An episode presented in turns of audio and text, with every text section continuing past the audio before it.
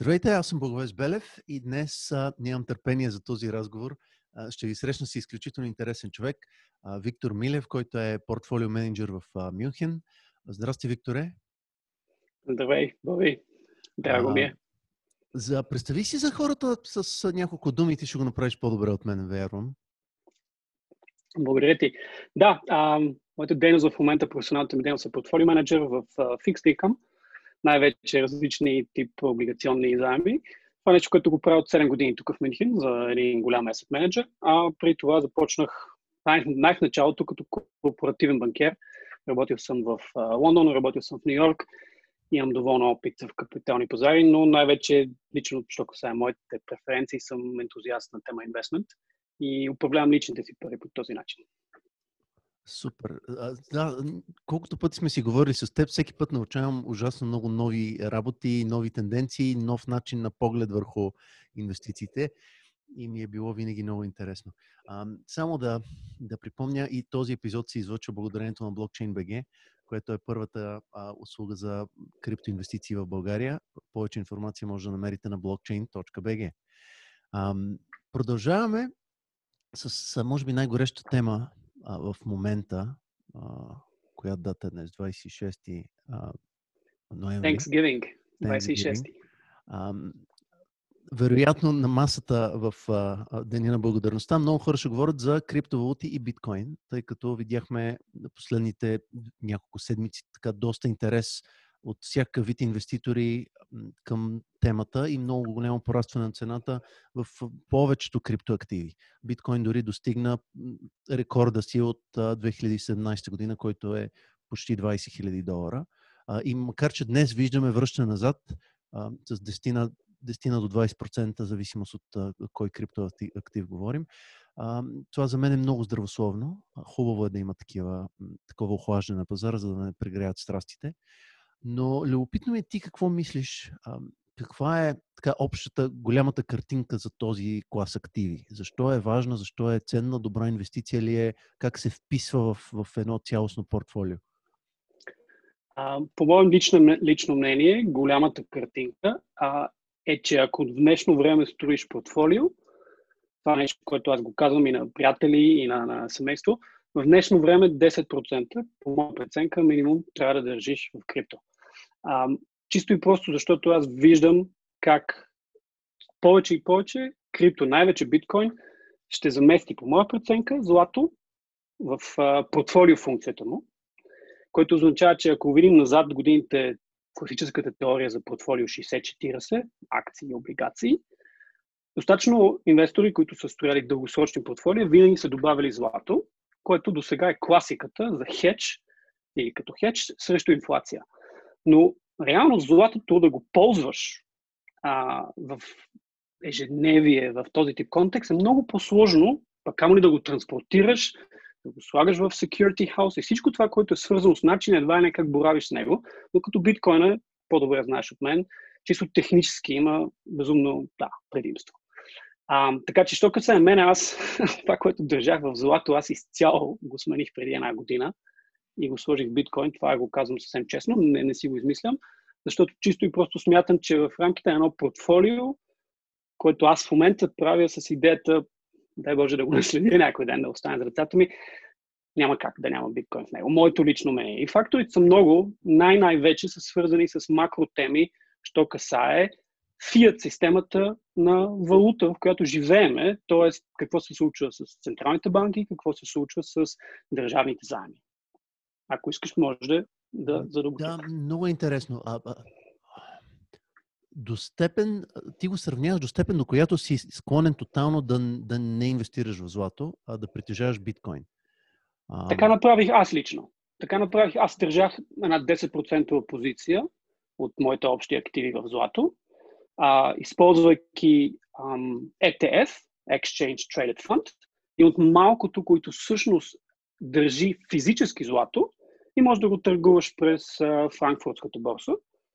Реално търговията е много проста, плащаш нормален bid-ask, за да купуваш продаж, но това ти е възможно най-ликвидният начин да го държиш в портфолиото, така че е доста удобно за тази цел, за която аз следих, но независимо от това, аз лично реших за себе си, че това, което в историята на света според мен е довело до златото да бъде злато, както ти, аз и милионите и милиардите други хора го възприемаме, ако ще идеологията, която стои за това и доверието, което е вложено в златото да бъде точно това, точно този асет с, този, с тази характеристика за сигурност и за а, предпаза от инфлация. Това аз го намирам повече и повече и повече да влиза в света на крипто и най-вече то касае биткоин, което за мен е ефект а, на нетворк.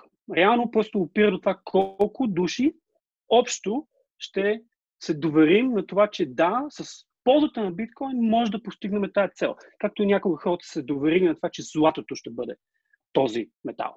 Може и нещо друго да, се, да, да беше излязло, но така се, как да кажа, се разви. И аз мятам, че тук има потенциал смяна, най-вече защото пък и златото все пак като количество, което стига до пазара, се определя от реално частни фирми, майнари, а, а биткоина сам по себе си е ограничен, което е едно предимство от тази гледна точка.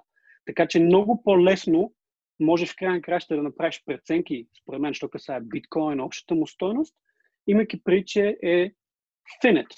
Имаш 21 милиона и това е едва не. Оттам ти започва цялата калкулация, цялата преценка спрямо активата. Естествено, нали, златото е много по-етаблирано в днешно време, и в момента може все още да се каже, че много повече хора се доверяват на златото, отколкото се доверяват на биткоина. Но по моя преценка, начинът по който света се променя и по който мисленето на хората им се променя, мисля, че след още 10 години, 15 години, ще са повече хора в даден момент, които вече се доверяват на биткоина, а златото ще стане нещо по-старомодно. Да. Аз съм а, за такъв хоризонт 10-15 години напред, плюс съм, съм много съгласен с теб. Някакси в, в този момент все още ми се струва, че биткоин е много волатилен заради риск апетита на хората и това, че те не го разбират. И, и, и златото добавя една хубава стабилност в портфела. Но, но истината, че и двете са необходими, поне по мое, по мое мнение, и двете са необходими за, за един здрав портфел. Но, но така да е, любопитно ми е да, ми, да, да кажеш, а, преди, а, знам, че подготвил си няколко графики на, на тема така общата а, економика, а, но преди да отидем в тях, да довършим малко за криптото. Освен биткоин, смяташ ли, че нещо друго там също е интересно и си заслужава така вниманието на инвеститорите или, или конкретно твоето внимание? А, без да бъда експерт на темата, както до, до степен, до която ти си, ми се струва, че все повече и повече биткоин и Ether с различните им предимства стават нещо като златото и среброто в а, контекст на, на история, как света се развива. И това, което благодарение на твои съвети вече съм видял в света на DeFi, ми привлича много внимание, защото просто има безумен потенциал да помогне в реален економически аспект и там вече други валути и други криптовалути може да имат предимства. Без аз да съм специалист, но аз по принцип се възхищавам най-вече на точно тези, да ни наречем, функционални опции, които ти дава целият DeFi space, да влагаш активи, да взимаш кредит. А, нещо, което, естествено, в момента, ако сравниш, примерно, да кажем колко е лесно и трудно за, една, за един стартъп да намери пари, в нормалния свят, тук се отварят съвсем нови, нови врати. А, така че аз мисля, че други валути със сигурност ще имат тяхния, как да кажа, тяхния стендинг. От гледна точка на аспект ам, как да съхранявам стойност, мисля, че биткоин ще остане просто номер едно. По може би едни и същи аргументи, които чухме от, от Майкъл Сейлър наскоро, когато ам, стана известно за инвестицията на MicroStrategy и неговата лична. А, според мен тук наистина ще има една вид раздяла. Ще има биткоин, което ще бъде gold standard в криптосвета за запазване на стойност и дългосрочен хедж срещу инфлация. И ще има други валути, които ще бъдат по-скоро интересни от гледна точка на функционалността им. Какво предлагат в реален економически аспект, какъв тип сделка може да бъде направена с тях.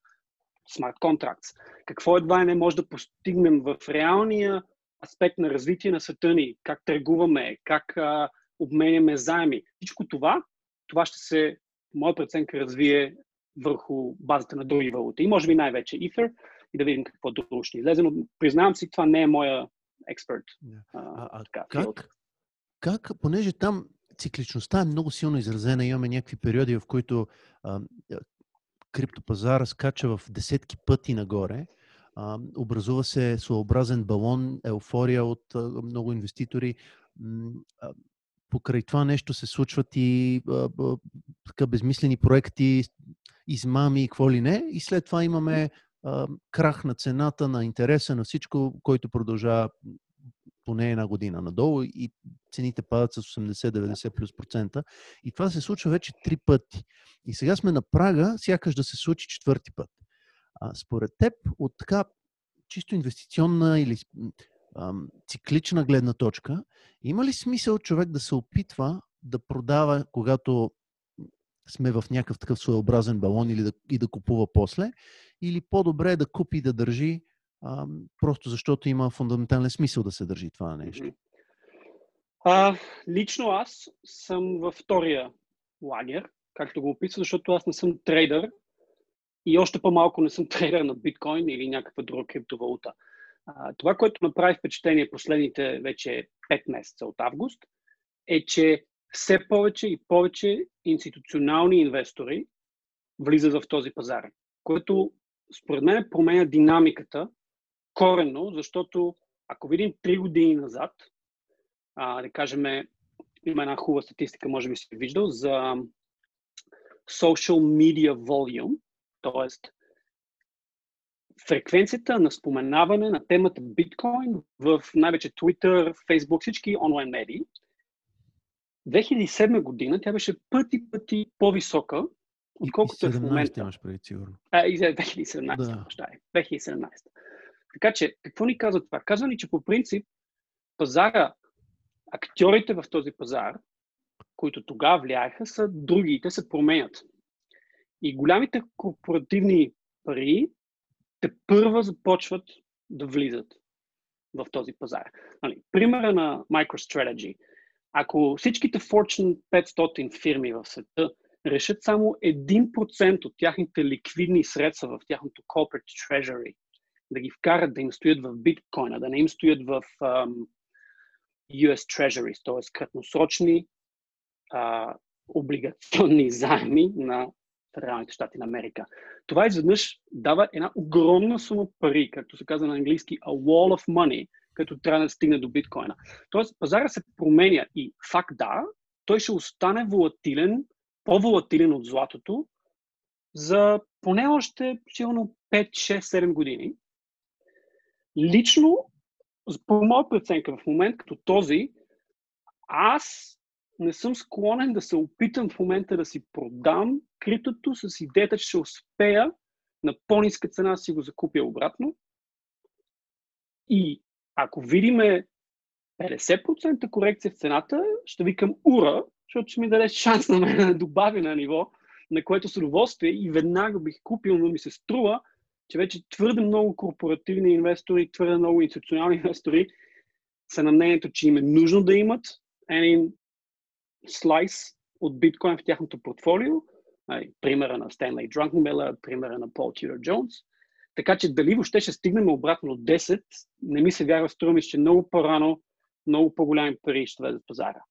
Така че, като по моя преценка, волатилитета в биткоин е нещо, което ще продължаваме да го, да го виждаме и ще ставаме свидетели пак и пак, но дори на фона на това, което чухме от CEO-то на а, Coinbase последната вечер, що касае потенциалния риск Стив Манучен и а, хората около Тръмп е, като последно да въведат нов закон, нов legislation в щатите, който да наложи на всичките криптоборси в щатите да документират към кого е преведено криптото от една борса, което би било голям regulatory burden. Това би било наистина спъване на пазара. Дори това в дългосрочен аспект мен не ме разобеждава и не ме разколебава но то ще доведе до този волатилитет и може би една от причините, защото днес видяхме това, което видяхме на пазара, е точно това, което чухме в този Twitter пост на Брайан Армстронг, мисля, че се казва. Да. да. А, има и много интересен а, а, така, тенденция. В момента слушах интервю с CEO-то на Binance борсата в Штатите и тя каза, че в момента а, през тях минават сделки за институционални инвеститори, които просто не, не говорят открито в момента, тъй като не са запълнили квотата с биткоини, която искат да запълнят. И потенциално чак след това могат да, така, да обявят официално, че вече Което имат, е логично, да, да, защото... да създадат малко маркетинг след. Не само това, ти ако имаш една квота, която да кажем принципа по който функционират тези голямите инвестори, че имаше един Chief Investment Officer и обикновено имаше един комитет. Да кажем, че един Chief Investment Officer на голям пенсионен фонд, на голям хедж фонд, както и да е, определят, че трябва определена квота да достигнат. Ти трябва колкото може тихо и тайно да се опиташ да ги събереш тези биткоини в пазара, а да не създадеш ефекта на вижте ни нас, ние купуваме биткоин и след тебе всичките тръгват и те да купуват и ти бутат цената нагоре. Така че абсолютно не, това се прави и в, в пазара на акциите. Ти смисъл не си дисклоузваш какво ще купуваш, докато не си покрил позицията. И да, както знаеш, в щатите това се случва чрез 13F стейтментите за всичките мани менеджери. Тоест, а, смисъл, това, което ушки ми е голяма тайна, като човек влезе в Google, веднага вижда кой мани менеджер, какво е купил, но винаги има един таймлек, те ги публикуват така наречената SEC и публикува там с 20 дена закъснение след края на, на квартал. Супер. А, това е много интересна тема. Може би по-натам в разговор евентуално да се върнем към нещо. А, ако искаш да, да отидем към обща економика, ти казва, че да. общ, общата ситуация в света е такава, че предразполага човек да държи в портфела си а, злато или криптовалути заради потенциална инфлация, заради печатане на пари, заради ниски лихви и така нататък. Ще да. ми изпрати няколко графики, които а, искаш да споделим. Значи, причината, да, за която смятам, че е важно, просто за точно две минути сме ги видяли и да знаем, че това наистина е каквото е, защото говорим за биткоин и биткоин за много от институционалните инвестори, точно заради това, което сега ще видим в тези а, графики, е интерес, е съществен интерес. И просто е добре човек това малко да го, как да кажа, да го преосмисли.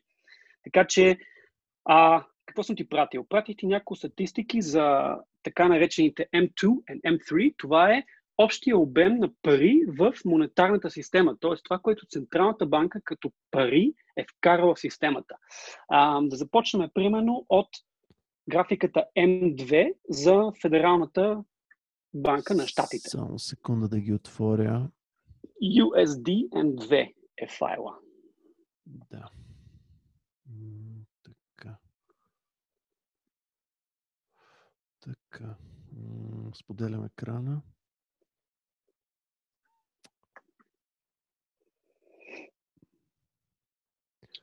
Така, ето това е чарт от терминала. Това, което виждаме е растежа на парите в оборот в цялата доларна система и това, което виждаме най-вдясно е ефекта от коронакризата. Така, това са да. трилиона. Нали, между другото, да гледаме скоро, това са трилиона. А, така че, ако видим примерно същото нещо за Централната банка на Европа, за ECB, това е следващия чат, ще видим едно към едно същото. Примерно, следващия чат, който беше, се казва... Евро М3 има. Евро М3, мисля, че е, да. Я да видим. А, така. Евро М3 виждаме един същия ефект. Тоест Централната банка вкарва огромен обем от пари в системата. Какво се случва? Как се вкарват тези пари? Ами Централната банка, например, купува облигации. Тоест, техния баланс расте. Това също съм ти го пратил. Ако примерно видим баланса на една от централните банки, какво представлява и как расте? Баланса на ЕЦБ. А, така, баланса на ЕЦБ. Значи, говориме за скоро 7 трилиона евро. Така, т.е. какво се прави? Централната банка увеличава парите в оборот, купува с тези пари държавни облигации най-вече и облигационните пазари почват се разместват и се получава нещо, което най-лесно човек може да си го представи, като си спомним една реплика, която чуваме много често от нашите родители или хора, така една генерация преди нас. А, живота става, става все и все по-скъп. Предполагам си е чул тази реплика. Ами какво означава това? Ако общата цифра евробанкноти, нали, нека да си ги представим като евробанкноти, които гонят реалната економика. Ако той става все по-голям, по-голям, по-голям, ами ако реалната економика не расте със същата скорост, тогава номиналната цена на нещо тя трябва става по-висока. Няма как двете неща да се избалансират. А, съвсем конкретно, примерно, аз съм ги записал тук, ми стоят на екрана фактите. А, ако съберем общия баланс на централните банки FED, ECB, Bank of Japan и Public Bank of China. 2007 година общия им баланс е бил 5 трилиона долара. Днеска е 27 трилиона долара. Това е 5,4 фактор растеж. През същото време Global GDP е пораснал от 52 трилиона долара 2007 година на 83 трилиона долара. Еми, явно не е израснал със същия фактор. Тоест, какво означава това? Тези пари очевидно създават един дисбаланс в макроекономически аспект. За това, примерно, жилищата стават много по-скъпи, ако искаш си купиш, или някаква друга реална актива, като например биткоин или например злато. Няма как толкова много пари да бъдат вкарани в една система, монетарна система по света и да няма ефект на crowding out. Като почнеш да купуваш като централна банка, като глама в облигации, обикновено инвесторите, които иначе ги купуват тези облигации, в даден момент на тях няма да им остане вече диапазон, те да купуват и толкова си натиснат цената, че лихвата става толкова ниска, че ти на тази цена, ако си един пенсионен фонд, вече не си заслужава да си купуваш облигации. Тоест, ти ще избегнеш нещо друго. И по този начин това са огромни лостове и тези огромни лостове човек винаги, като говорим за инвестмент и като говорим за цената на нещо, било то биткоин, било то акции, няма как да не се сещаме, че това са много силно влияещи левери, много силно влияещи лостове. Така че затова просто иска да ги споделя, защото каквото и друго да обсъждаме, винаги просто ще трябва да се върнем в мисъл назад, че това стои зад нас. И това е ефект, който не може да го спрем, между другото. И той се диктува от централни банки, се диктува от политиката на държави. И затова много хора почват се повече, повече да симпатизират с биткоин, понеже точно това е нещо, което не можеш да го направиш с биткоина. Има толкова биткоин, that's it, ти го знаеш по-добре от мен. А добре, а, сега извинението за това, че централните банки могат да си позволят да го правят това нещо, е, че няма инфлация. А, и по начина по който те мерят инфлацията, това са суровините, най-общо казано. Енергия, храна, а, основните така, разходи за живот на един човек. Точно. Но а, виждаме, че тези пари обаче зверски много се отразяват в финансовите пазари, в всички финансови активи, включително и в имотите, които са актив, който всеки Реален имот. Да. Точно. Да. Тоест, защо според теб все още не се е отразило и в суровините по някакъв начин? А, значи, ако гледаме суровини, специфично нафта, примерно захар, имаш циклични влияния, които пазара от едната или от другата страна могат да го бутнат в една или друга посока. А, supply and demand. Примерно по време на март, април, май, факт е, че в света изведнъж толкова рязко пада търсенето на петрол, че това просто ще изведе до един дисбаланс. Другото, което е, в определени моменти от време, когато примерно света е в по-балансиран момент, ти можеш винаги достатъчно да пускаш като а, предложение в пазара, да вкарваш supply, така че да балансираш цената на ниво, където ако ти си производител на една суровина, да продължаваш да си in business, защото в даден момент не ти конкурираш ако, примерно, да кажем, например, петрол, там има конкуренция, нищо, че пазара в края на края естествено си го делят няколко голями държави, не случайно има една организация ОПЕК. Но точно, точно това е също пак и пак, ето биткоина няма тази система. Няма нещо подобно като ОПЕК зад него и съответно цената се образува по много по-различен начин. Аз мятам, че ние тази инфлация, която я усещаме по-скоро в реалните а, активи, които теб и мен по-скоро ни интересуват в това, що касае как нашия живот ще се развие. Примерно, имам ли си личен дом?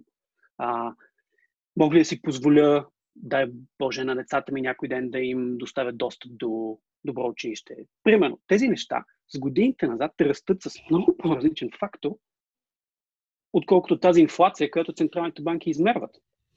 И не всяка една суровина, може би това го рефлектира, но мисля, че златото го рефлектира доволно, като имаш преди, че естествено в този пазар също има неговите си динамики. Мисля, златото е минало през бумен баст, по различни динамики, които са специфични за неговия пазар.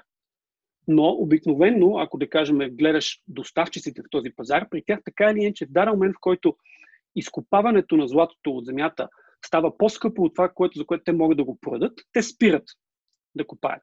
И в този момент, естествено, supply в пазара намалява, намалява, намалява, цената пак се нивелира и в даден момент за тях пак има смисъл, не, цената на злато се качва и те пак започват да купаят.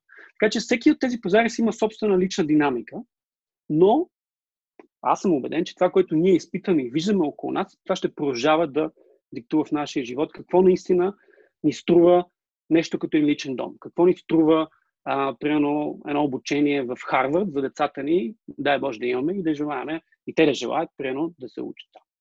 Този тип, а, как да кажа, те са активи, някои от тях дори неща са а, също форма на актив, защото едно образование е също един актив. Там мисля, ще видим съвсем различна ам, инфлация с годините и мисля, че биткоин също го рефлектира. Между другото, част от цената на биткоин, ако го гледаш като обратен курс срещу долара, ти показва, че може би долара губи по-скоро стойност, не биткоин толкова много дърпа. Смисъл има и двете. Това искам да кажа. Окей. Okay. А, така като те слушам и се замислям изобщо, има ли шанс да преживеем дълъг период от време, в който цените на активите падат? А, Кои активи специално? А, ми, в, конкретно акции и имоти, да кажем. Мисля, че да, защото пазара по начина по който функционира, и това видяхме примерно с акции тази година, много бързо, бързо почва да се възползва от един голям срив. Примерно, акциите, да кажем акции, какво са акции? Това са реално малки части от реални фирми.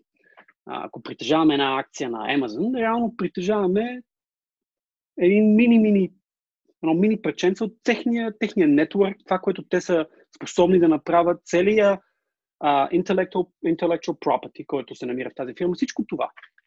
И в даден момент, в който тези акции по една или друга причина, които обикновено са технични, свързани с ликвидността на пазарите, а, почват да парат рязко, което обикновено винаги е някаква форма на force selling. Тоест, това е продажба от определена страна, която не се случва, защото тази страна се е разобедила в този инвестмент, а защото на нея и трябват ликвидни средства да покрие, примерно, текущ дълг или текуща лихва.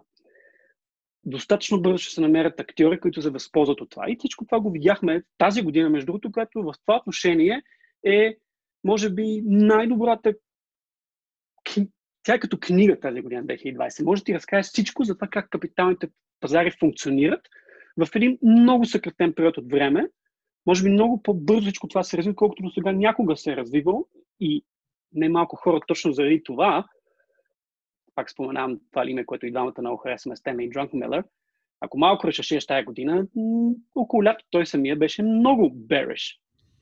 Имаше интервю в Bloomberg и каза как всичко това се случва много, много бързо и много странно и той смята, че ще има на нова корекция. А изведнъж, когато гледахме неговите 30F, се оказа, че човек е full on long. Смисъл. така че, какво ти кажа, тази година в това отношение е страхотна и да, аз се възхищавам на неговото мислене, защото има една реплика, която така характеризира неговото мислене. Uh, strong convictions held lightly. Той е човек, който може да има едно фундаментално мнение, но е с усещането му за пазар е склонен веднага да го премахне и да мине в друго мислене, само и само защото вижда, че пазара който в края на края ще диктува, може вече да е минал на друго мислене. Така че да, мисля, че този, тази година беше невероятен урок за всички тези, които сме успяли да я следим в пазарите. Да, голямо училище, наистина много, много динамика. Сякаш 10 години са събрани в една. Определено, пълно съгласен. Но, да, да, мен по-скоро въпросът ми беше в тази посока. Нали? Видяхме толкова жестока економическа криза, която не доведе до спад нито в цените, в, в, нито един актив. Всички активи са в, в рекордни стойности в момента. И имоти, и акции, а, и злато, и криптовалути. Единствено, някои суровини и петрола са на така доста занижени нива. Mm-hmm. И, и макар, че много хора очаквахме да има спад в, и в акции, и в а, имоти, примерно по-голям, няма. И, и напротив, вижда се огромно търсене в момента. И, и в имотите пазара става много горещ. В Штатите чувам, цените се качват значително. А, това, което виждам и в България, също ми се струва, че, че има търсене, пък няма много предлагане, поради това, че хората а, не искат да продават, защото не знаят какво да правят с тия пари после. Няма на хоризонта нещо, което да е подценено или нещо, което да е смислено да се прави в тази ситуация.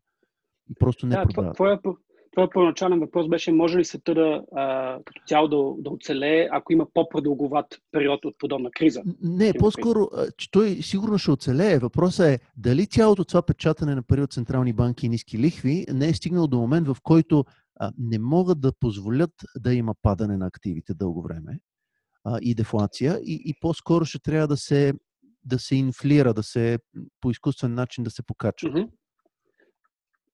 Възможно е, бих казал. А, самия Federal Reserve, реално в смяната на тяхната официална а, политика, подсказа вече, ни каза тази година, че те за бъдеще ще позволяват инфлацията да се качва извън някогашната норма, т.е. над 2% по начина по който те ги изчисляват, което ни подсказва реално те какво ще трябва да допуснат. И то е факт, че ако всички тези външни дългове, които са натрупани държавите, ако искаш по някакъв един друг начин а, да ги обслужваш, ти трябва да държиш лихвите в един много нисък диапазон. Ако в даден момент поради силата на пазарите и самостоятелното им развитие, лихвите тръгват наистина рязко да скачаш, единственият начин е да, как в даден момент би могъл тези огромни заеми по някакъв начин да ги огасиш, е някаква форма на инфлация. Но аз по-скоро сметам, че ние ще продължаваме да виждаме точно това. Един много-много нисък лихвен а, стандарт с някакви движение нали, на дългосрочната лихва, със сигурност за щатите може да се върне обратно примерно на 2%, но дори 2% не е нищо по, как да кажа, не е драматично, ако видим едва не света как функционираше преди тези години. А, и така или иначе в облигационните пазари, държавните, никой не си връщат дълговете, те просто се рефинансират. Така че цялата система функционира докато всеки може да си обслужва дълговете, да им плаща текуща лихва и докато се намира кой да ти даде на ново заем, за да рефинансираш. И тази система, колкото и да е странно отстрани погледнато за хората, които не работят в тези пазари, тя е един кръговъртеж, защото а, има достатъчно пари в тази система и те винаги трябва някъде да бъдат инвестирани и винаги трябва да се въртат. Естествено, примерно 2009 година може да се стигне до страхотен зрив и може това всичко доста, доста, как да кажа, рязко да доведе до едно спиране на пазарите, спиране на търговия. И това определено трябва доста време, докато пазарите като цяло се възстановят след една такава криза. Това винаги може да се случи пак, ако определени фактори, да кажем, бъдат а, неглижирани, бъдат по начин погледнати, който да кажем не е достатъчно смислено от гледна точка на риск менеджмент. Примерно както 2007-2008 година а, пазарите за да, mortgage в щатите. Но като цяло, аз просто не виждам как централните банки ще спрат да правят това, което правят. И мисля, че дори на ново да се случи COVID-21, да кажем да дойде, ще видим пак и пак едно и също нещо. Докато в даден момент, не знам кога ще е, и тук вече влиза малко по-старта тема, то всичко това колабира, но не ми се струва, че ще е скоро, за разлика от други хора, които да, е много скоро. Може и да не е скоро, наистина. Но, но, но мен пък е, също ми се струва, че сме стигнали до, до степен на напомпване на системата, в която дори една малка рецесия може да отключи домино ефекта надолу и спиралата надолу, която да разплете и да бутне цялата система заради огромните количества дълг. И в случая централни банки и правителства не могат да си позволят дори една малка рецесия с банкрути тук и там, именно поради тази причина. Да не разплете всичко надолу. Виж, някои държави имат по-голям фискален капацитет от други. А, нали, ако погледнем а, външния дълг на Германия спрямо социалния продукт, говорим за друга сфера, нали, примерно колкото, да кажем, ако сравним Италия или Шатите. Така че диапазона за фискал, фискални импулси и как да бъде а, укрепена реалната економика в такъв момент. Те са различни. Някои държави имат повече диапазон, някои имат по-малко. Штатите, независимо от това, че вече имат огромен дълг спрямо тяхно GDP, аз ти, лично ти казвам по мое време, в пазара би продължавал да им дава дългове и да вкарва пари в treasuries, ако лихвата се дигне, което тя в такъв случай би се дигнала в даден момент, наистина в крайна краища, дори ако да кажем FED не могат вече да купуват, тогава, примерно, да кажем, китайците ще купуват. Или тяхната централна банка. Въпросът е на каква лихва ще се споразумат. Така че, до каква степен могат да си го позволят това държавите? Ами, да, то е на кантар. От една страна не можеш да си позволиш много години в реален аспект една економика да е in the gutter, както се казва на английски, защото ти липсват данъчните пари, които са ти нужни, за да си обслужваш края на края тези кредити. А, така че ти реално, и това вече се показа, мисля, че в мисленето на, на фискалната политика, която виждаме от голямите държави, е, че това, което 2009 година започна и се случи чак, да кажем така, с един таймлек, сега се случи много рязко. Идва криза, веднага и в фискално-политичния пакет. Не, не. И се говори дори за следващия пакет. И ето, щатите в момента се говори за това, че трябва още един стимулус пакет. Еди колко си трилиона, пак и пак и пак и пак. Добре, а ти спомена, че смяташ, че тази система би издържала по-дълго, отколкото някои хора смятат. Това ми е много любопитно. Колко дълго би издържала, според теб? Ами мисля, че докато ние двамата обелееме така много хубаво, колата ни е хубаво бял, ще издържи, защото просто, ако видиш в момента да кажем uh, debt to GDP за повечето държави, къде се намира като ratio, да, между диапазон 60-70 до 100-110-15, аз сметам, че тази система, в която а, живееме, този капитализъм, може да продължава да функционира дори някъде на 150 и на 200% debt to GDP. И това е малко на принципа на на времето не знам колко си играл с електронни игри, но този капитализъм за мен е форма на електронна игра. Имаш едно 5, 6, 7 живота и всеки път, като минеш през една криза, изгаря един живот. И този debt to GDP, той просто се качва рязко едно ниво нагоре. Изгорил се един живот. Това е дълг към брутен вътрешен продукт. Точно. А, така. И това нещо в даден момент си на последния живот. Аз не съм способен в момента да ти кажа колко живота са ни останали. И, и Точно, не знае, но смятам, че са ни останали, ако го измерим в този тип кризи, през което току-що света минава, който да. последния път мина 2009 поне едно още 2-3 мисля, че монетарната система може да си позволи и количеството на пари, които вечно всеки божи ден трябва да бъдат инвестирани, и те се натрупват също, те ще го позволят, тези пари реално за това, което казах, те се въртат, нали, да кажем, в даден момент и трябва да бъдат инвестирани. Така че аз мисля, че има още и още повече и повече пак това подсказва, че трябва някакви реални активи да има, защото в даден момент само това ще спасти, защото реалната инфлация, мисля, че просто как всеки път, като скачаме едно ниво нагоре и загубваме един живот, ние ще усетим. Няма как, защото просто системата ще трябва още повече пари да, да напечати и още повече пари да в оборот. Така че да. А, аз съм, реално съм бул не ме разбираш. Аз реално съм бул и продължавам да мисля на, на, на, на, по този начин.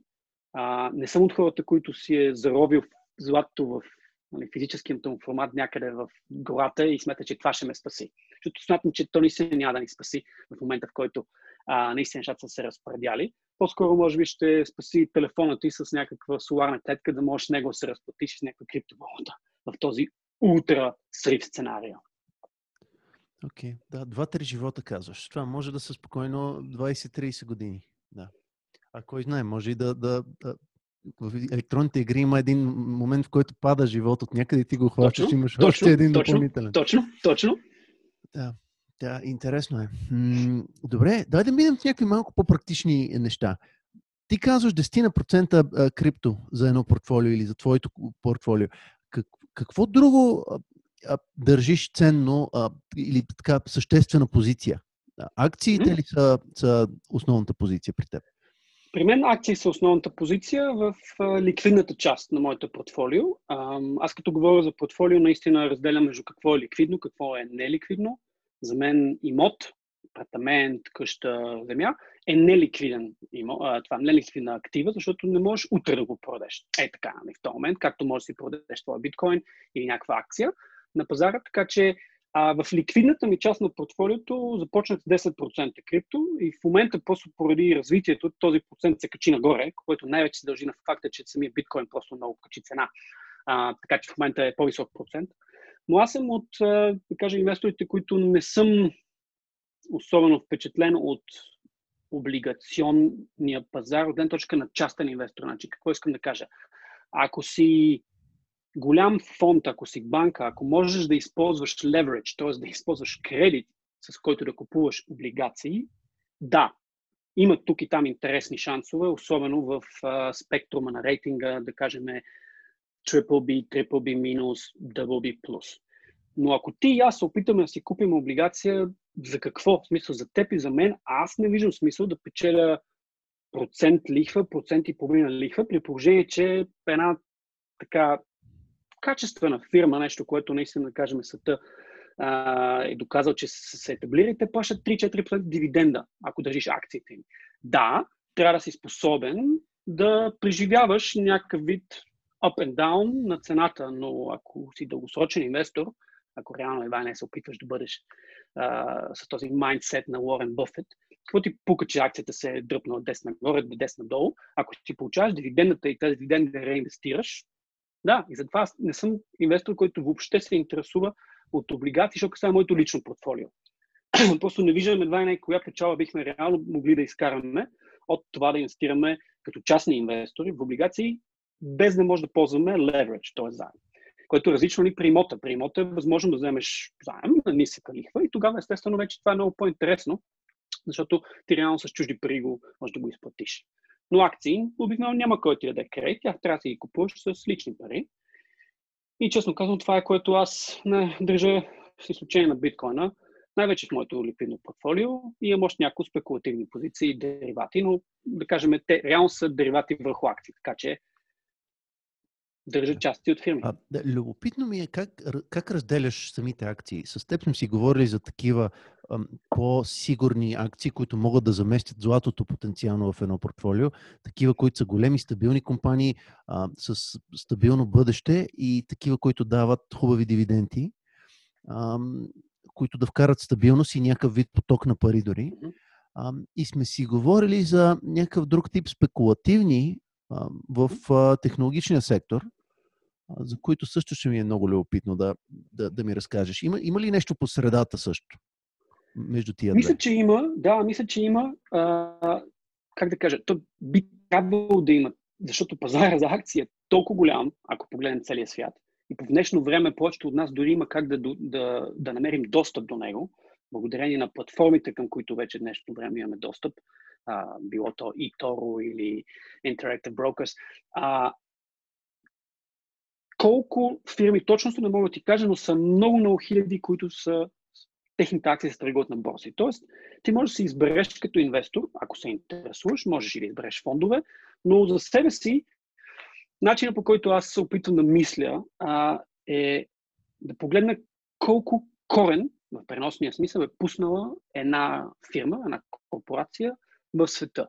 Тоест, примера на Apple, Amazon, Facebook, а, прочим и прочим. Значи, това са фирми, които Google, Microsoft, ти виждаш, че те толкова са интегрирани в обществото, в света, по начина по който функционира, че точно това за мен са тези корени, които са пуснати.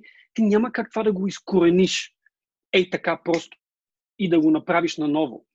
А, много хора в, да кажем, класиката на литературата нали, говорят за този мод, както Бъфет го нарича, или за а, replacement value. Тоест идеята е, мод на английски означава на времето в средновековието, като си строил а, крепост, имаш една, една пропуск, която изкопаваш, нали, и тя ти предпазва твоята крепост. Когато влиза, той иска да те нали, атакува, трябва да падне в тази яма.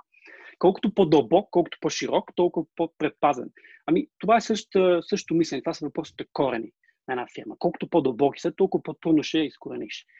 И между тези фирми с дълбоки корени има примера на Амазон, които реинвестират почти всичките пари, които изкарват, т.е. не ти плащат дивиденда на тебе като инвестор, но има и тези, които, да кажем, са в по- крайен стадий на тяхното развитие и нямат вече голям растеж, пак имат много дълбоки корени, но могат да си позволят за това пък да плащат много дивиденда. Или дори да си купуват собствените акции обратно, което е реално форма на възнаграждение, защото общата цифра акции, които са в оборот, намалява и съответно твоята една акция почва да става все по-голяма пропорция от общата фирма. Така че за този тип фирми има достатъчно света и човек може да си избере спрямо неговите преференции и виждания, ако търси този тип инвестмент с дивиденда. Има много фирми. Любопитно ми е ти как си разпределил. Ако не ти е проблем да споделяш, ако е, няма да те а, питам в тази. Не, напротив. Като не, пропорции, напротив. примерно, каква част са по-сигурни, така по-вкоренени компании? Значи, за, да. Ам, мога да се опитам да, да, ти, да ти го обясня по начина, по който съм тръгнал да го структурирам.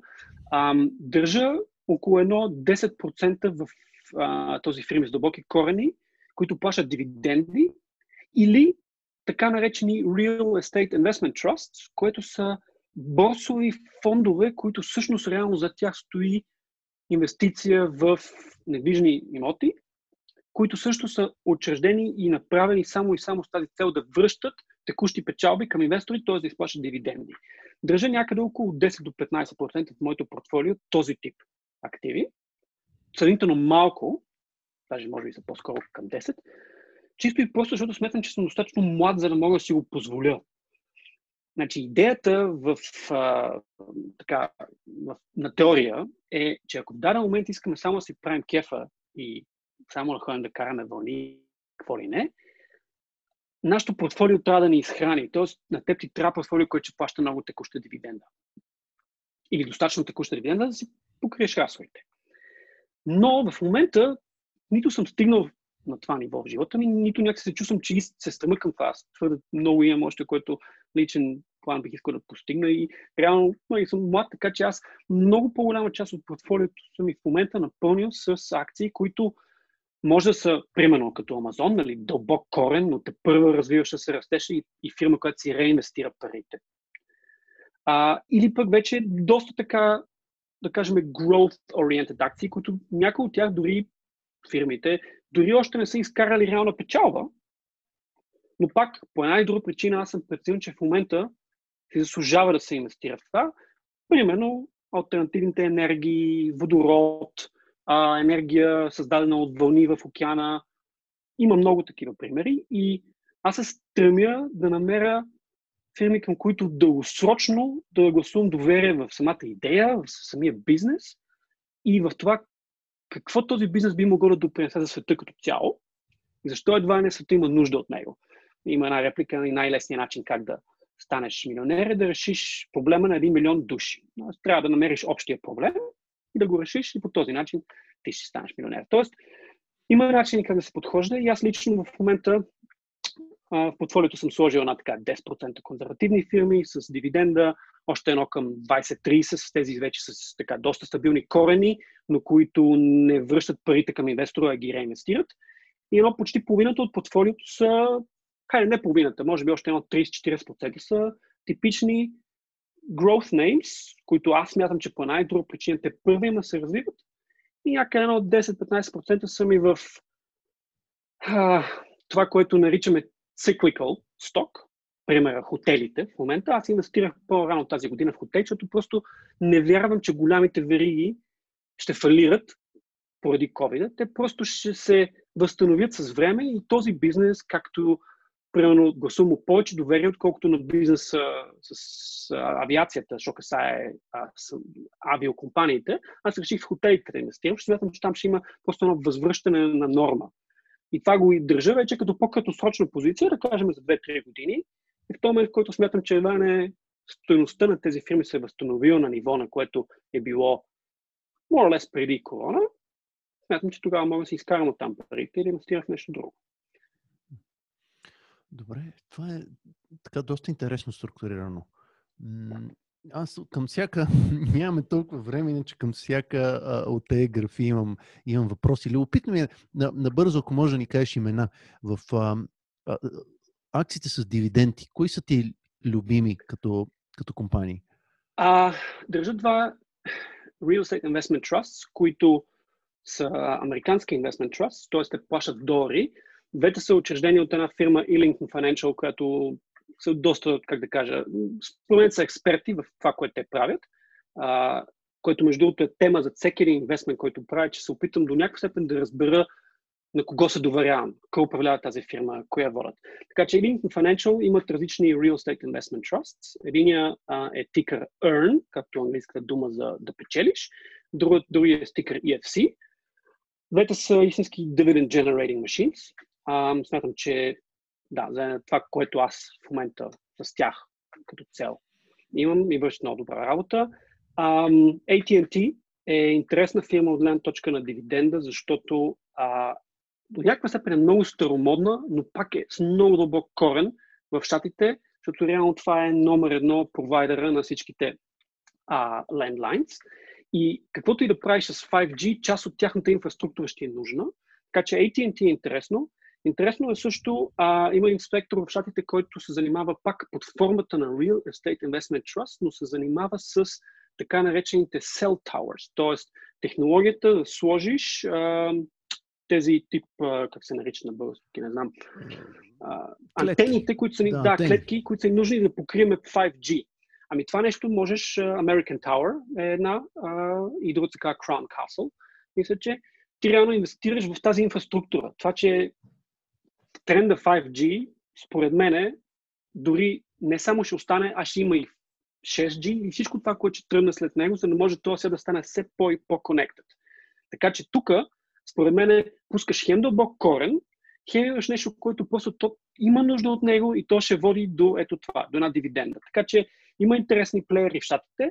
В Европа има интересни немски фирми, които плащат много добри дивиденди. BSF е една така мисля, че е интересна фирма от гледна точка на дивиденда. Коя беше, че ще прекъсна леко, извинявай. Коя беше немската B, фирма? Като? BASF е интересна mm-hmm. акция от гледна точка на дивиденда. А, има и други. Друг път, ако искаш, мога да ти направя един анализ. Добре. Естествено. А, не, продължи мисълта и ще, ще продължа после. Всяка една от тях малко трябва да обърнеш внимание в кой момент я купуваш. Разбира се, стремиш се да я купиш в момент, в която по една или друга причина цената е малко под, да кажем, а, историчния average на борсова оценка. Тоест, примери на борсова оценка са price to sales, uh, price to earnings, enterprise value to EBIT. Този тип фирми определено се опитваш да ги купиш в момент, в който търгуват като борсова стойност на ниска, нисък фактор спрямо техния earnings power, т.е. тяхната способност да направят пари, free cash flow.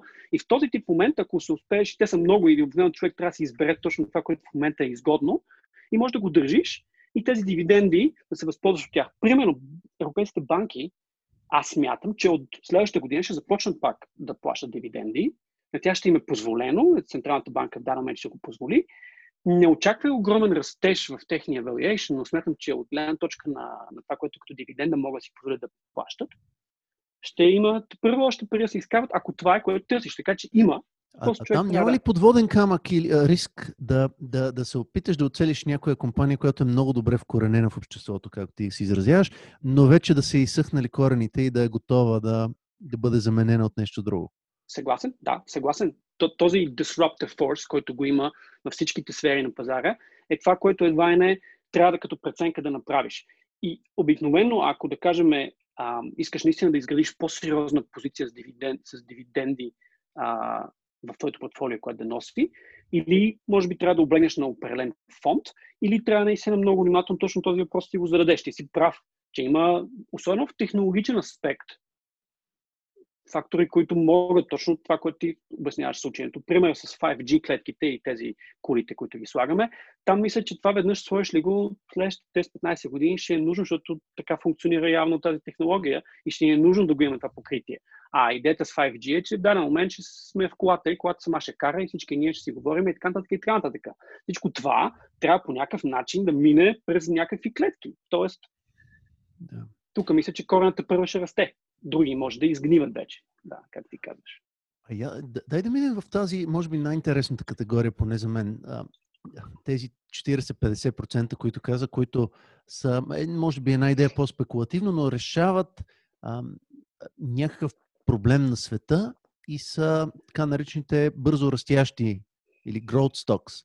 Да, най- най-рисковата част на акциите и най-интересната част, защото там наистина много фактори диктуват какво се случва. За жалост, това е точно тази част на пазара, която най-вече може да те вкара в балон а, и най-лесно може да се подхлъзнеш. А, да кажем, примера, който в момента много прясно още ми стои, е преди две години, малко повече, две, две години и половина, какво се случи с така наречените под стокс. Не знам до каква степен беше следял темата, т.е. фирмите, които се занимават с марилана и легализирането на марилана в Северна Америка, Канада и определени части на щатите. Което е абсолютно факт, нали? Не говорим за нещо измислено. Да, така е, легализира се се повече и повече, има някакъв растеж реален в тези пазари, да. Така че със сигурност говорим за бизнес, който първо има да расте. Тоест, тезата сама по себе си, че има този растеж, мисля, че може да се да, съгласим, че има. Окей, но в даден момент тези акции, те скочиха на борсови стойности, които примерно, спомням се един пример много така активно, Кронос, а, и мой добър приятел беше инвестирал. Тази фирма търгуваше от сорта на 150 пъти оборота за следващата година. Тоест фактор 150 борсова стойност на следващо годишния оборот.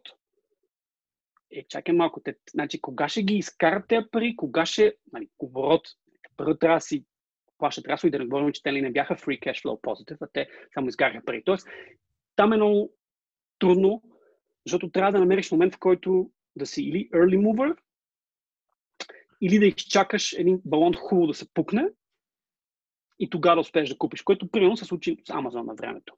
И се е случило и с много други фирми. Тоест, има много неща интересни. Примерно 5G си говорихме. Значи 5G, всеки знае, вече го чул, това е, как се казва, вече spilled milk under the bridge, казват американците.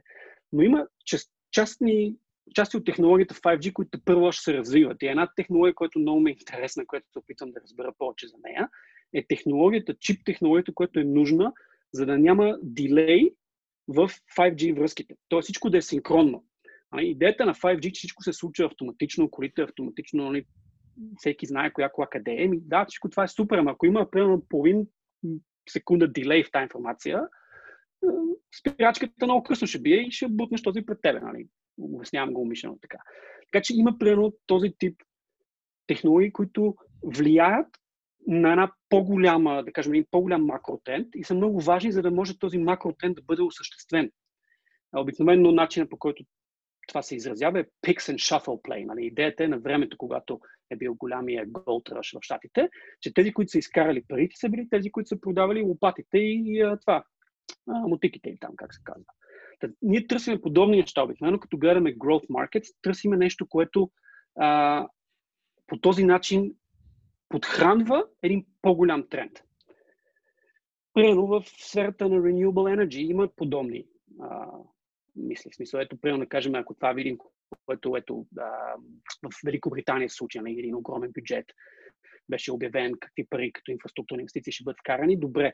Тогава значи, трябва да размислим, окей, значи, колко примерно ам, турбини, вятърни турбини трябва да бъдат произведени, за да достигнем това. Колко енергия трябва по друг начин да осъществим. Примерно, какво ще правим с водорода, как ще произвеждаме водород, а, откъде ще вземем водата, ще трябва ли да обесоляваме тази вода, каква технология е нужно да обесолиш вода и после да я вкараш в а, електролиза, за да произведеш водород. Има много идеи, които трябва малко и много спокойно човек да ги размисля, да се запознае с това какво означават те, примерно EV тренда е страхотен пример в момента, нали? мега хайп. Това са мега, мега автомобили. Хайп. Точно, електрическите да. автомобили. А, ако тръгнеш две нива назад да го мислиш, да го раздробиш, окей, значи електрическите автомобили, всеки от тях има батерия, какво е нужно за да се произведе батерията? Ами стигаш до рядките метали. И благодарение на бащата на моята приятелка, примерно аз се запозна с фирми, които са майнери в сферата на рядки метали. Се оказва, че всъщност за да произведеш магнитите, които са ти нужни за тези батерии, опираш до много малка цифра от тези майнери, които всъщност произвеждат това, което ти е нужно. И това мен ми харесва в а, тези мегатренд инвестмент сериите, че ако намериш един тренд, който просто е толкова силен, че той става като тази почутата огромна снежна топка, няма как да го спреш, наистина се получава това, което наричаме the trend is your friend. И по-скоро си заслужава да гледаш едно ниво надолу или две нива надолу и да се опиташ да намериш кои фирми подхранват този тренд, но не са така топ. Нали, не говорим за Тесла, всеки знае за Тесла и може би за вече няколкото други фирми, които набиват. Или търсиш някой, който а, е още, как да кажа, играе minor league, играе още в сянката на едно голямо, именно рязко на, така наваксва, или търсиш някой, който играе изцяло зад тези фирми и примерно снабдява нещо или прави технология, която е нужна за това. Който все още не е открит по, ня... по някакъв начин. И, има ли такива компании в, точно в този тренд с а, електрическите автомобили, според теб? Конкретни, които да, си значи... набелязал и, и, ти любими или си инвестирал в тях? В портфолиото държат две а, фирми, които се занимават с майнинга на ам, рядките метали. Едната е Linus, Linus, Linus. Другата е Ticker MP. В щатите току-що, между другото, от един спек тази фирма излезе. Uh, спек, това е една мода на последно, Special Purpose Acquisition Companies, се наричат. Um, отделна тема, но едната от тях, те първа, едва не сега се ражда като борсова фирма, преди това беше частна. Uh, тикъра сега ще го кажа трябва да го отворя, защото не го знам на Изус, но е MP в щатите и фирмата с пълно име се казва, о, ти го кажа, си отварям само апликацията, MP Materials Corp. Интересни а, фирми. MP Materials Corp те първа се установява и те първа започват да го работят това, т.е. да изкопават там те първа ще има развитие, има и рискове. Лайна се по-етаблирана фирма в това отношение. Um, така че да, заслужава си, ако някой човек, да кажем, се интересува от този тип инвестмент и двете да бъдат погледнати. Um, една Тоест, друга фирма, която... Логиката, логиката тук е, че понеже инвеститорите вече са прехласнати от Тесла и от китайските варианти на Тесла, там голяма част от, от потенциала е взет ти да се опиташ да намериш следващото, което все още, което отговаря на същия тренд, да. все още не е открито и, и дооценено. А, Правилно така, ли те разбирам? Точно, точно. И което до някаква степен няма да се влияе толкова много от буквално мода. Защото ето Тесла е една много, добра, много добър пример за акция.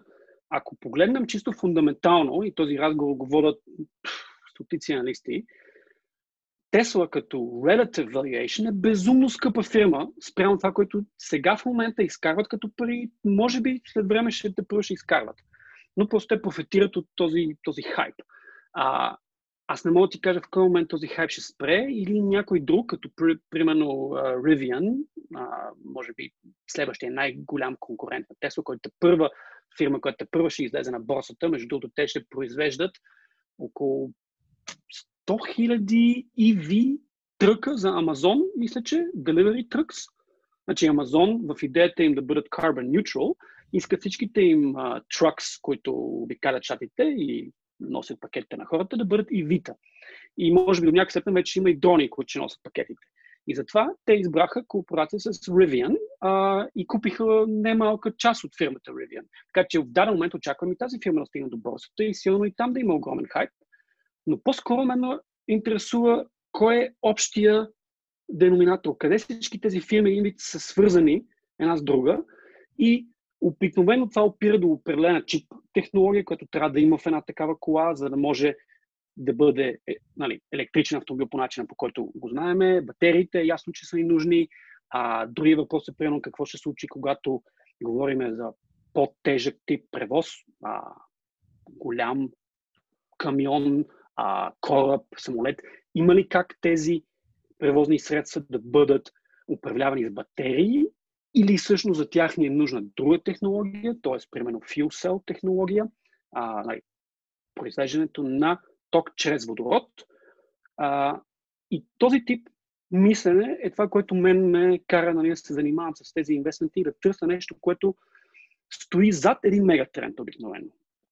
С което не искам да кажа, че Тесла не е било супер инвестмент за този, който е, се е осмелил. Аз в даден момент си продавах Тесла, понеже просто вече мислех, че едва не е стигнала до някакъв невероятен valuation, оказа, че съм бил пълен келеш, нищо не съм разбрал, защото те са първа скочи. Именно за това те питах още в началото и с крипто пазара, дали си заслужава в един момент да се продава или, или не. Защото ами... може да се окажеш излъган, да продадеш прекалено рано. Значи, за, моята когато става въпрос за толкова фундаментални големи неща. Да. Моята най-голяма грешка до сега винаги, пак и пак и била, че съм продал нещо твърде рано. Факт. Ако, ако гледам моите лични а, стъпки в моята скромна инвестмент кариера, най-голямата ми грешка, която съм поступил и пак и пак е, че съм бил твърде рано готов да продам. А не случайно Уорън Бъфет е казал, че не трябва да бъдеш най-умният, най-кадърният инвестор. Трябва да си просто по-търпелив. е факт. Някога. Просто е факт. А, а има ли така зависимост, че и, и рано продаваш, но и рано влизаш в, в трендовете? Любопитно. В какъв смисъл имаш пред зависимост? Ами, че успяваш да намериш а, трендове, които са в много голям зародиш, в много ранна фаза и успяваш да се позиционираш в тях доста по-рано от останалите а, инвеститори по някакъв начин. Ако успееш, ево, наистина, смисъл, наистина, за тези, които могат. Опитвам се и... да. Не, за теб дали би го казал такова нещо. Любопитно е дали е валидно това, че ако, ако успееш рано да влизаш, рано да, да, да си помислиш, че е и балон и затова рано да излизаш. А, дали има някаква така зависимост между двете неща? Може би да, защото ако, да, ако да кажем, ако се, ако успееш по една и друга причина, много рано да инвестираш в един тренд, и той става наистина мега тренд, ти самия изведнъж виждаш цифри в твоето портфолио, плюс 300, плюс 500% и психологията в този момент така сме ускорени, че изведнъж си казваме вау, вау. Нали?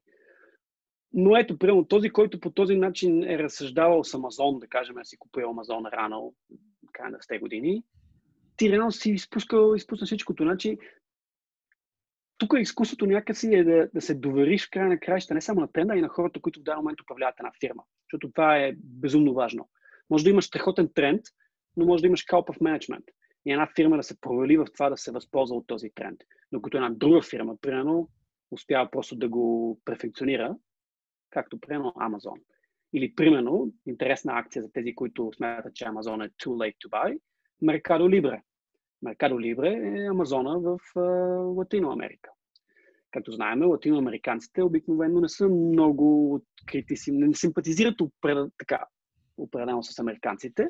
Меркадо Либре това се възползва от това и прави нещо подобно като Амазон, дори прави финансиране на покупките. Много интересна фирма, заслужава си да, а, да бъде погледната, особено защото там те първа начина на тър, търговия има толкова да се развива към e-commerce, че просто според мен това е един от най-голямите пазарите, първа, който е едва едва ще започне нали, да расте, а пък за Африка да не говориме. А факта, че просто технологията, която ти е нужна накрая един смартфон да си поръчаш нещо онлайн, тя е толкова вече е безценна, че в даден всеки ще има смартфон и въпросът е едва не кой този пазар ще го спечели. Меркадо Либра, между другото, и Станли Дрункмеле държи в неговото портфолио, така че ти аз много симпатизирам с него. И, аз също съм купил, защото смятам, че просто без тях няма как се оправи Латино Америка следващите 20 години. Супер. Да, особено сега в COVID времената, предполагам, че е процъфтяваш бизнес. А, а, а Аз мисля, и за това. Ти спомена нещо за тези fuel cells. това е технологията, която може да, да захранва... как се казва? Ами не знам, ами някакви клетки. Ма. Някаква клетка е, да. Термин на ми се извинявай за което. На моменти просто поток от информация, както ти самия казваш, който аз всеки ден нали, борал с него минава през главата ми. Всичко е на английски някои неща като терминология ми просто ми бягат на български. Съжалявам, извинявам се за което. А, значи, Fuel Cell е технологията, която произвежда тока от водород. Значи, трябва ти водород и този водород го произвеждаш на ток и с него вече захранваш една батерия. Да кажем най-простия пример, вижте го онлайн, който го интересува. Hyundai Nexo се казва. Автомобила на Hyundai, лек автомобил, който е нещо като луксозно SUV, но не е с батерия, а е с fuel cell. И с какво го захранваш вътре? С вода? Не, ти зареждаш водород. Тоест на теб ти трябва водород. Което нали, означава, че ако искаме да ползваме тази технология, трябва ни водород. Как ще направим водород? Нали, отделен въпрос. Тук се връщаме по тези нивата надолу, както обяснех. Но предимството на водорода е, че ако първо искаш да заместиш огромни тирове, които всички ги знаем от магистралите и знаем, че в щатите са още по-голями, още по-дълги, още по-тежки. Ако тези превозни средства, които са нужни за логистиката в света, ако искаме да ги електрифицираме, т.е. да не горят дизел и да вонят и така нататък, проблема е, че ако трябва с батерии да вървят, трябва толкова много батерии да сложим вътре, че тежестта на батериите, която сме качили за да возим това нещо, тя отнема от капацитета, който всъщност искаме да натрупаме с тока. Тоест трябва и друга разработка. И Fuel Cell технологията е най-интересна от гледна точка на това какво може да допринесе за света от гледна точка ето на танкери, самолети. Не случайно Airbus се опитва това да разработи, който го интересува. Нека просто да напише Airbus Fuel Cell в Google и да, да види за себе си. А, и това е технически, между филсовата технологията е много стара, се оказва. Та първо, като започвам да се запознавам, аз не разбрах, че от 70-те години и просто е бил неглижирана тема, никой не е обръща внимание.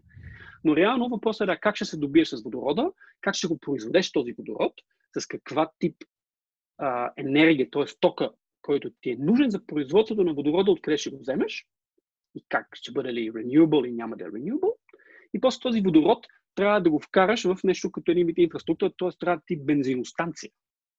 Но предимството е, че можеш да заредиш един тръг за 3 минути и той кара 1000 км. Докато дори и ако кажеш майната му на този payload, се нарича, който загубвам, нека да си кача толкова много батерии в моя голям тир, че да мога да карам и ми остава по-малко количество, по-малко бем за стока. Да, да, тези батерии, ако трябва да ги зареждаш, ти ги зареждаш с часове докато един водороден резервуар в колата и го зареждаш за 2 минути и продължаваш да караш на ток. А какво е предимството, малко лъжки въпрос, на водородния двигател пред петролния, при положение, че петрол е толкова ефтин в момента? Значи, ако гледаме твоето и моето предимство от личния джоб погледнато, никакво. Ами, идеята е дали искаме в даден момент да имаме един свят, който е carbon neutral или дори carbon negative. Предимството е, че е възможно да произведем водород с а, помогни ми, как се казва, renewable energy на български? Възобновяема енергия. Възобновяема енергия, който водород после може да го използваме за това да караме коли, които нищо като CO2 не емитират, т.е. коли, които не цапат нашата околна среда. Тоест в един дългосрочен план предимството е, че може да си позволиме по същия начин да си ползваме автомобилите, да имаме същата свобода и да се кефим на тях, и също времено да не горим и да хабим един крайен ресурс в този свят, което естествено всеки един човек да че каже, е добре, какво ми струва това удоволствие? Нали? Ако ми струва 10 пъти повече, колкото си за колата с бензин, е майната му факт е. Никой няма го направи. Въпросът е, както винаги, economies of scale. И в даден момент тези economies of scale, те се намесват така, че цената на renewable energy, пак на... Възобновяемата енергия. На възобновяемата енергия, тя пада и пада и пада.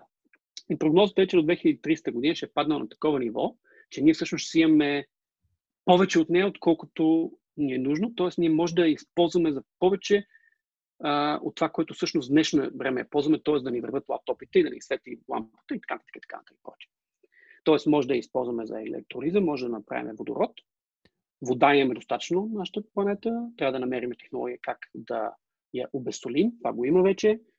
Тази вода може да използваме, да направим водород от нея. С този водород може да захранваме тировете и може би дори голямите танкери, които минават през океаните ни и който е виждал какво излиза от тях. Не знам, нас не се кеф, да кажем меко. Окей. Okay. А там има ли компании, които са интересни според теб в конкретно този тренд? Има, има. А, в момента е, пазар малко е оверхитът, малко ме опасява и се връщаме на тази тема едва и не бъбъл и не е бъбъл, а, който от вас го интересува. Тик, единият тикър, който е интересен е FCL, FCEL. Другият тикър е Plug, uh, Plug Power. И двете фирми, особено FCL, скочи 400%, мисля, че последните 4 седмици, нещо мисъл, страшно е. А, аз инвестирах в плък и нямам намерение тази акция да я продавам. Дори да падне, дори да съм на минус, няма да я продам, бих добавил. Но ако съм в момента в позиция, че те първа искам да направя инвестмент, ще ми е много трудно. Ако не се поставя в позиция, че да кажем не бях направил тази инвестиция, в която направих преди половин година, а, в момента сигурно ще съм малко предпазлив. Но, мисля, много хайп, valuation е, има един израз на okay. английски nosebleed valuation, ако си го чул, е точно това е. Много висока оценка е. А, трудно е. Но да, интересните фирми за водорода са тези, които произвеждат а, технологията за електролиза. Това е NEO, една фирма в Норвегия и сега не се сещам за името, има една друга голяма фирма в UK. Това е абсолютно нужно, защото за да произведеш водород, трябва тези, ам, за електролиза ти трябва тези уреди, те ги произвеждат. А, другите са тези фирми, които те произвеждат самите fuel cells. А, там има много, които още въобще не са стигнали до борсата. Това е много интересно. А, и в даден момент ще е интересно, ако наистина това продължава се развива, как ще го дистрибутираме този водород. Тоест, той между другото може да бъде пускан през пайплайн. Същите пайплайн, които се използват за газ, могат да бъдат ползвани и за водород. И тук няколко фирми, които държат огромните пайплайнс, старомодните фирми Shell, BP, Gazprom, изведнъж стават пак много интересни. Окей. Okay. А има ли други тенденции, които са ти интересни в, така, в технологиите? Много често следя тази Кати Вудс от ARK Invest. Тя идентифицира пет основни тренда в момента, които са интересни. Един от тях е блокчейн и криптонещата, другия е, е нарича го Energy Storage, което са всички видове батерии и неща, които произлизат с батерии, основно автомобили, но не само. Изкуственият интелект, който помага за огромна ефикасност на, на всички процеси генетично, не инженерство, ами генетично gene editing му викат. Все едно възможността да се променят генетиката в, в хората. Или ако някакъв ген, който се е отключил, който е свързан с рак или някаква друга болест, съответно да се промени. И мисля, че имаше още нещо, което в момента пропускам. Нещо в, в тази сфера, примерно, запознат ли си с, с био, как се нарича, биотек сферата. Биотек. Да. А, биотек е една от сферите, които е моя слабост. Чисто и просто някакси, може би, липсва ми бекграунд, за да, да разбера цялостно определените технологии. Там съм бил до сега доста консервативен в това в какво инвестирам и какво не инвестирам. По-скоро бих лично аз, понеже липсва ми бекграунда, наблегнал към ETF. А, Artificial Intelligence, изкуствена интелигенция, е безспорно вече от може би 4 години един тренд. А, много рано нещо, което съм съветвал мои близки приятели. Има един много добър ETF, Робо, моят тикъра, който ми ще е перфектен начин как човек да има експожър към този сектор а, и към фирмите, които най-силно са напреднали, макар че някои от тях са на имената, които всички знаем и сме чували. Google, примерно.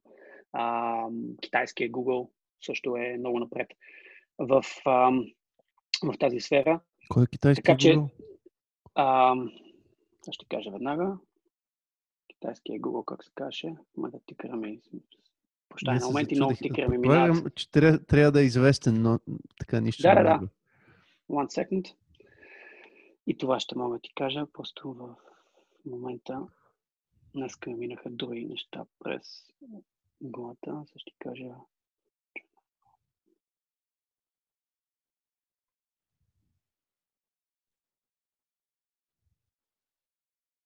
Много интересен okay, този тренд. Има китайския Google, китайската Tesla, Baidu. китайския. Baidu. Baidu. Ага. Baidu. Baidu е тикър, Baidu. Те са доста напред. А между другото и Яндекса, руския Google, също се занимават доста така и активно с тази технология. А, хубавото е, че в модерния свят на инвестмент почти за всичко ще намериш добри ETF продукти, които ти дават точно този diversification, който понякога е нужен, защото е много трудно човек да намери време да решира и да разбере всички тези неща и накрая да вземе решението за инвестмент. Така че обикновено, когато нещо за мен е, не мога да му намеря достатъчно, как да кажа, не прониквам в него, не намирам подход, но вярвам в мегатренда, един ETF може да ти върши много по-добра работа, отколкото опита да търсиш индивидуални акции. Да. А, така че да, AI, абсолютно съм съгласен. Ам, изкуствената интелигенция. А, 5G също бих казал, че е нещо като мегатренд, защото там ти трябва безумно много а, чипова технология, за да преработваш всички тези информации и после ти трябва някакъв начин как всичко това някъде се запаметява. Тоест data storage, както и energy storage, data storage е също един не, а, така, не малко важен тренд. А, electric vehicles, говорихме за него, има ги и съм пълно съгласен с това, което е критото, което спомена. Всичко това малко опира това, Иване, колко капацитет ще можеш да отделиш и ти и аз имаме и друга дейност, друга работа. Така че, ако имах цял ден време и само това работих, сигурно щях с всичко това да мога да се успея да се запознавам и да се занимавам с повече и повече дълбочина. В момента в Energy Storage, тук също мога да ти дам една идея за инвестмент, ми хареса много, което е наистина е shot investment, но може някой ден да стане нещо страхотно, е едната фирма, която разработва альтернативната технология за батерии, която да не е на принципа на сегашните батерии, които в Тесла се слагат, а на solid state принципа и те те първа стигат до борсата през или чрез един така наречен Special Purpose Acquisition Company, а, който се нарича Kensington Capital Acquisition Company, а зад него стои ам, фирмата, която и Бил Гейтс чрез неговия Venture Fund инвестира. А, нейното име е, сега ще кажа, толкова много имена ми се въртат в главата. KCA. Okay. Как се казваше тяхната фирма. А, там очаквам много скоро вече техния ам, reverse merger се нарича. Quantum Space се нарича фирмата. Mm-hmm. И те разработват solid state батерия на технология, която да може много по-бързо да зарежда и много повече енергия да съхрани и т.е. реално да лиши проблема с тези ивите, че не може да караме прямо по хиляда и кусор километри и батерията да издържи 1 милион километра пробег, а не може би 150, както в момента се смята, защото толкова много нещо не е ясно какво ще ги правим всички тези батерии, които в момента в Теслите се намират в даден момент, защото рециклирането е още открита точка, между другото. Не се знае точно как ще ги рециклираме, но да, отделна тема на разход, може би и там ще се открие пазара. Да. Добре, супер интересна тема, още сигурно много време можем да си говорим там. Дай да минем набързо по темата за имотите, понеже много хора, това специално в България е най-традиционната инвестиция, но не само в България, хората масово се доверяват а, на, на имоти а, и ако не искат да имат пари в брой, това е първото нещо, което се сещат, че, че могат да си купят. Какво мислиш за имотния пазар в момента? Добре ли е човек да, да инвестира в него? Ам, аз лично го направих по, а, по-скоро по край личен интерес. Ам, мисля, че България, в този момент, в който влезе еврото, ще имате първо развитие от гледна точка на това, че ще има капитал, който ще влезе в нашия пазар за недвижни имоти а, извън Европа, извън България, от другите части на Европа. Мисля, че ще бъдат търсени имотите, които служат за нещо като вид holiday home или нещо като имот, в който можеш да ходиш, да си изкараш, хем да работиш, хем да си направиш кефа и да си на нещо като workation, се казва думата наскоро. Така че перспективно, мисля, че има хляб. Аз не съм експерт да ти кажа в момента, не работя, не говоря с брокери всеки ден. Не мога да преценя дали в момента сме в период на overheat или не, но перспективно мисля, че всеки един от нас в бъдеще ще има полза от един имот и дори да, го, да не го ползваш вечно сам, а да го дадеш под найем в даден момент, ако е имот, който е подходящ да бъде даван на найем, даван а, за под найем и може да го финансираш на ниска лихва, реално това е една актива, която ти можеш да изплатиш много лесно, през дълъг период от време, ползвайки фактора leverage, че някой ти дава заема. Така че само заради това предимство си заслужава. Въпросът, който за мен е, аз съм отговорил на него, искам ли това да да инвестирам главно в него, за мен е не, защото аз не съм човека, който искам да бъда ам, не искам да съм лендлорд, не искам да управлявам 20 жилища и някой да ми се обади да ми каже, че правото не му функционира, а, еди, какво си. Не е за мен, което не искам да кажа, че инвестмент е лоша идея. А, мисля, че в България в момента имате първо толкова много потенциал тази държава да бъде развита като дадености, природна красота. А, мисля, че това с времето ще се случи малко по малко, така че в този момент аз го, това го взех това решение заедно с моята приятелка, направихме инвестиция точно заради това, защото аз виждам перспективата в това, което България може да предложи и това, което с климата, който предлагаме, може да дадем като шанс за хора, които искат да дойдат примерно за 3-4 месеца, хем да работят, хем да си правят кефа. Така че да, а, като цяло, мисля, че в личното потворение човек е просто е много приятно да имаш имот два, които стоят за тебе, нещо, което да оставиш на твоите деца и да бъдеш, може би понякога не толкова инвестор, а просто да му се радваш. Защото ако нещо, което ти лично ползваш, то става повече от инвестмент. То ти е просто нещо, което си го правиш за кефа. И това, според мен, е страхотно да го имаш в живота си и да можеш да гледаш децата ти как в градиента, който е твоята, а, си играят. Така че да, аз, съм, аз симпатизирам с идеята, но аз не съм real estate инвестор, който би тръгнал всеки един лев да го инвестира по този начин. Според мен е в акцийния пазар имаш много по-добри шансове. И другото, което е, нали, ние го казахме по-рано, едното е един много неликвиден инвестмент, другото е един високо ликвиден инвестмент. Тук е малко и въпрос нали, на, на преценка към кое по-скоро се стремиш и какво по-скоро умееш, разбираш и да, кое е твоето предпочитание. Добре, супер, благодаря ти за това мнение. А, преминавам към едни кратки, по, по-бързи въпроси. А, коя е най-лошата инвестиция, която си правил някога? Оф, няколко са. А, най- първата беше със сигурност една от най-лошите. На 18 години, тък му бях пълнолетен, а, малко преди Dotcom бъла, купих някакви фондове. Тогава нищо не разбирах, ама хаха да не разбирах. А, просто наистина като sheep to the slaughter, се казва. Карахме пари с приятели в ни акции фондове, които аз дори не знаех тогава на времето те какво инвестират. Те пари тотално погоряха, примерно 90% загуба.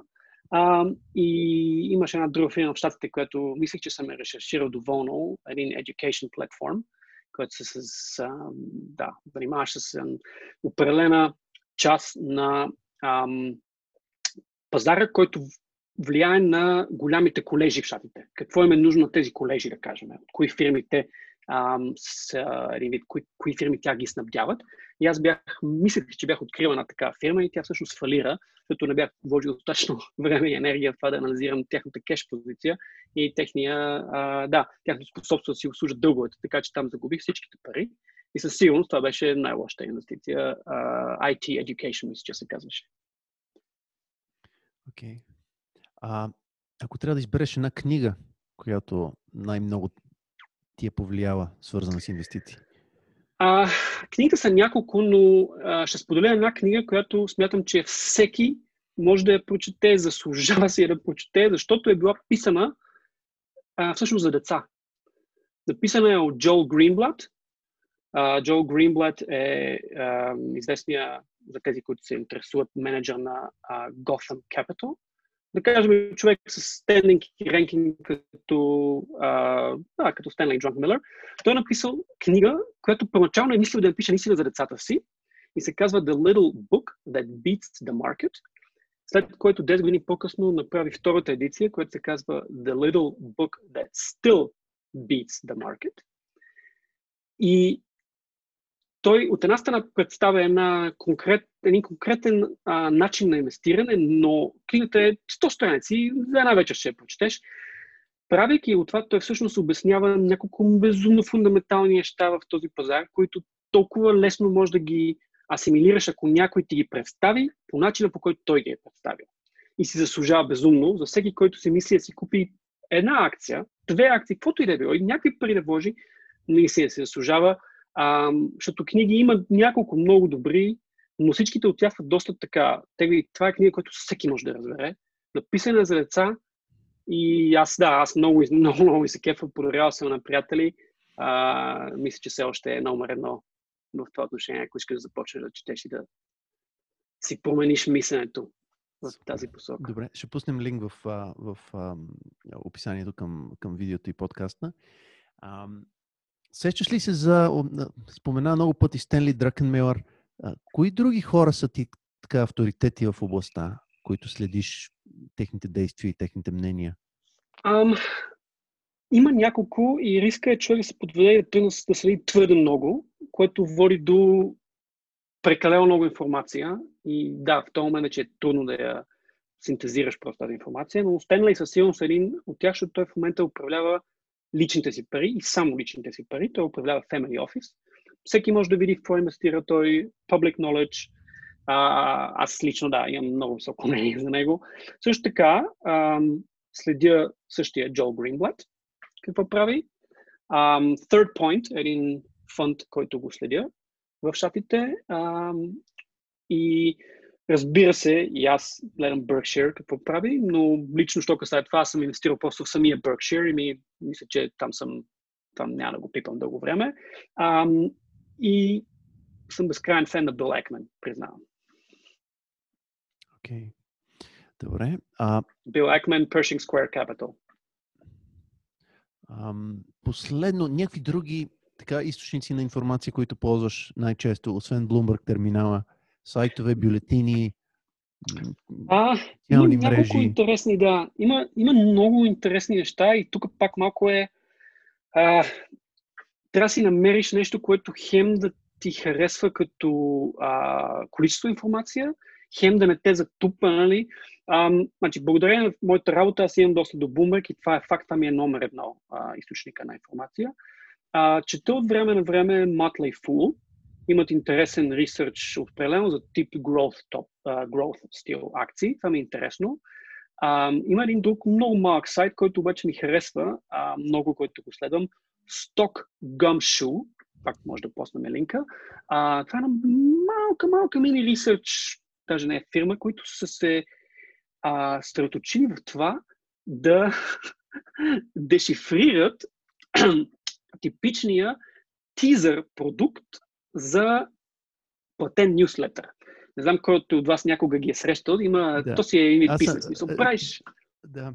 Е, чел, знам го и Сток Гъмшо и наистина е много, а, много гениално. Да, много ми е забавно, много обичам да го чета, защото пак това е човек, който си управлява личните пари, който има капацитета и времето да го влага. Това ми е много любопитно, чета го. Ам, така че да, това гледам. А, телефона ми чета новини най-вече чрез нормалната Bloomberg апликация. А, това за мен е мисъл покрива наистина една голяма част от пазарите. Гледам Bloomberg телевизия а, редовно.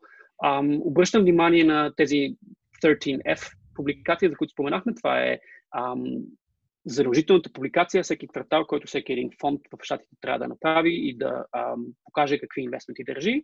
Там си заслужава човек, особено ако гледа инвестори, които един вид са ти пример или които смяташ, че разсъждават по начин, към който ти симпатизираш. По този начин ти можеш да видиш реално те какво правят с техните пари.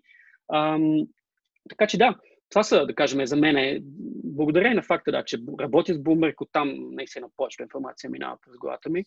Ам, има много сайтове. Човек може би малко трябва да си намери тази, която, тези, които най-много така му отговарят на, на стила и тип. Благодаря ти много, че споделяш толкова много така информация, която ти си изровил през годините. Супер ценно е за мен и вярвам, да. че за доста от хората, които гледат. Ако нещо друго се сещаш да добавиш, което не съм те питал, сега е момента. Ако не, можем да щяхме... приключваме. Току-що нещо ми мина през главата, а, като си говорихме за сайтовете. А, да, има няколко сайта, които се опитват да Guru Focus, Insider Monkey, които вербуват точно тази инсайт информация, нали, че ти казват кой фонд какво е купил. Всъщност, нали, don't get fooled, как се казва, това, това е public knowledge. Това със сигурност си заслужава да си да плащате пари за него. Но има някои други нови интересни неща. Примерно това, което много ми е интересно напоследък се опитвам да разбера бизнеса колко е legitimate, е, се нарича Likefolio и те се занимават с един proprietary технология, работят заедно с Twitter и правят анализи на social media волюм на всички а, термини, които са свързани с определена фирма, инвестмент теза, актива, каквото и да е. И много интересното факт е, Twitter в днес, днешно време е един като термометър за някои неща. Така че да, има интересни неща. Това също се изслужава за някои от тези, които така са по вътре нещата да обърна внимание, like folio се казва. Не съм им абонент, но така гледам внимателно, чета нюслетерите им, интересно ми е. Ам, да, това се сещам. Добре. И като цяло мисля, че да, просто всеки, който е решил, и това е така моя пледое, в днешно време, връщайки се назад това, което дискутирахме с тебе за макротемите, ако държиш парите под матрака, буквално, ти губиш стоеност. на живота става по-скъп и по-скъп около нас. Не е защото стоеността на апартамента принципно, моралната му стоеност, тя е една и съща, ако си купиш апартамент, но просто стоеността на нашите фиат пари намалява. И тя ще продължава да намалява според мен, така че малко и много всеки, живеейки в този свят, в който живееме, трябва да се запознае малко с тези теми. Колкото по-малко се запознаваш, толкова повече просто течението те носи и не си е служава. В смисъл, дори някакви ушкин смешни пари на месец да отделяш, по-добре ги отдели и ги инвестирай в нещо и нека да стоят. И ако нищо друго не ти хумва, инвестирай ги в някакъв конгломерат в Berkshire или в някакъв широко спектърен фонд, MSCI World Index, има ETF, каквото и да е, но съветвам всеки искрено да отдели малко време на тази тема, защото света около нас просто в това отношение иначе те задминава. Наистина те задминава. Супер. Благодаря ти много, Виктор Милев. Беше ми супер приятно да си говорим интересно. А, всички, които ни гледате, а, ще се радвам да оставите коментар или нещо, което, което ви е направи впечатление и което искате да видите, или въпроси евентуално за, за бъдещи а, такива подкасти. Да, а ние ще се опитаме линковете да изредим и информацията за фирми, които казахме, споменахме, техните тикър или ISIN да ги пуснем. Ако има въпроси, ще се опитаме с тебе заедно да отговорим на тях последствие. Супер. Добре, благодаря много. И Аз благодаря. До нови срещи. До нови срещи.